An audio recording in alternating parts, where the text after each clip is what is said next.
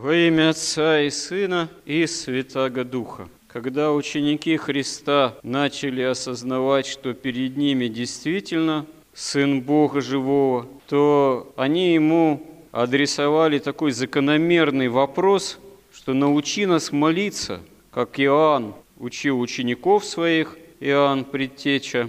И в результате Евангелие содержит молитву «Отче наш», Исключительность этой молитвы в том, что она действительно дана нам, людям, самим Господом. И при рассмотрении этой молитвы мы можем убедиться, что действительно она содержит в себе все самое главное, с чем человек может обратиться к Богу. И то, что к Отцу Небесному обращение – это уже есть откровение о Пресвятой Троице, то, что Бог открывается людям, как Бог Отец, Бог Сын и Бог Дух Святой, и открывается прежде всего в Сыне Божием, во Христе, и через Него человек может обрести истинную обращенность к Богу. Эта истинная обращенность к Богу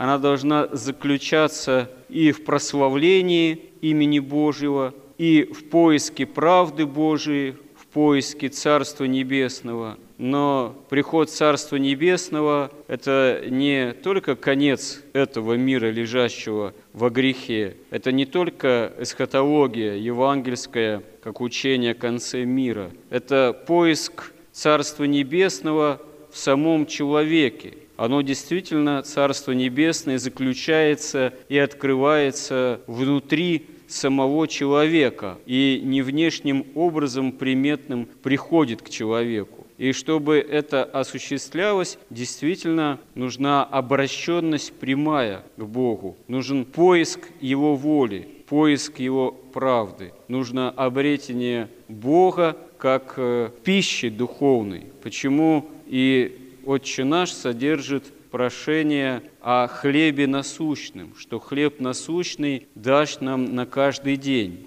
Очень многие святые отцы-толкователи обращали внимание, что это не просто обычный хлеб, обычная пища, хотя даже и хлебу вообще в собственном смысле в Священном Писании, начиная с Ветхого Завета, придается особое значение. Это действительно некое средоточие такой, если можно выразиться, жизнедеятельности человека, в том числе пищевой, насыщение человека. От образа жизни человека, по свидетельству Священного Писания, очень много зависит, какой хлеб он имеет. Может быть хлеб слез, может быть горький хлеб, может быть хлеб злодеяния, что обретает человек. А может быть хлеб истины, хлеб, который естся человеком, потребляется с весельем, потому что это действительно Богом данный хлеб. Очень многое действительно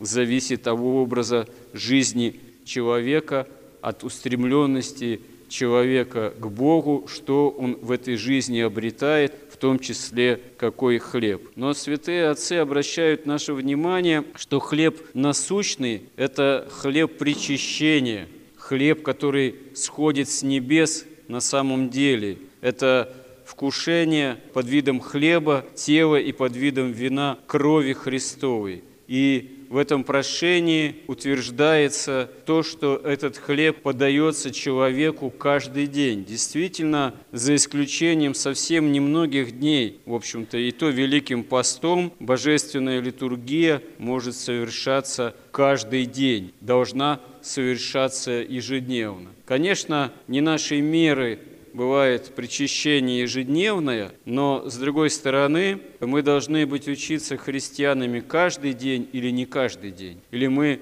должны быть учиться, пытаться быть христианами только эпизодически, иногда, вот, чтобы чего-то там лишнего пред Богом не сотворить. Чтобы, да, не причаститься в осуждение – ну что, можно быть христианином в принципе во осуждение. А если не быть христианином, значит, э, не будешь жить во осуждение. Эта логика, она на самом деле довольно странная, потому что по большому счету мы должны быть учиться христианами каждый день своей жизни, потому что мы не знаем, когда час смертный нас настигнет. Мы не знаем, когда Господь придет силою и славою великою. А час смертный уже есть начало частного суда о всяком человеке, который до своего смертного часа доживает. Поэтому по большому счету, быть христианином – это действительно стремиться быть со Христом. Это стремиться вкушать Его хлеб, как хлеб жизни, как хлеб, шедший с небес, быть причастным Ему самому благодаря этому хлебу. Конечно, не только таким чисто механистическим образом, рассматривая причастие как некую таблетку для здоровья, которую никаких усилий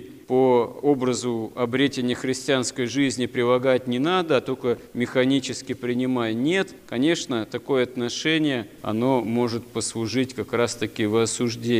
Чтобы научиться истинно молиться, чтобы научиться истинно причащаться для спасения, для Царства Небесного – нужно иметь ежедневное усилие, усилие по борьбе с грехом, усилие по попытке исполнять евангельские заповеди, осознание истинного собственного недостоинства, жажду общения с Богом, действительно каждодневное стремление к Нему. И если это в нашей жизни будет присутствовать, если это в нашей жизни начнет осуществляться, тогда сама молитва нам действительно будет даваться тогда действительно мы будем прославлять Бога, тогда действительно Его правда будет нам сопутствовать тогда Он действительно будет избавлять нас от зла, от лукавого. Тогда хлеб насущный действительно станет для нас насущным хлебом Христовым, питающим нас каждые дни нашей земной жизни в преддверии Царства Небесного. Помоги нам в этом, Господи. Аминь.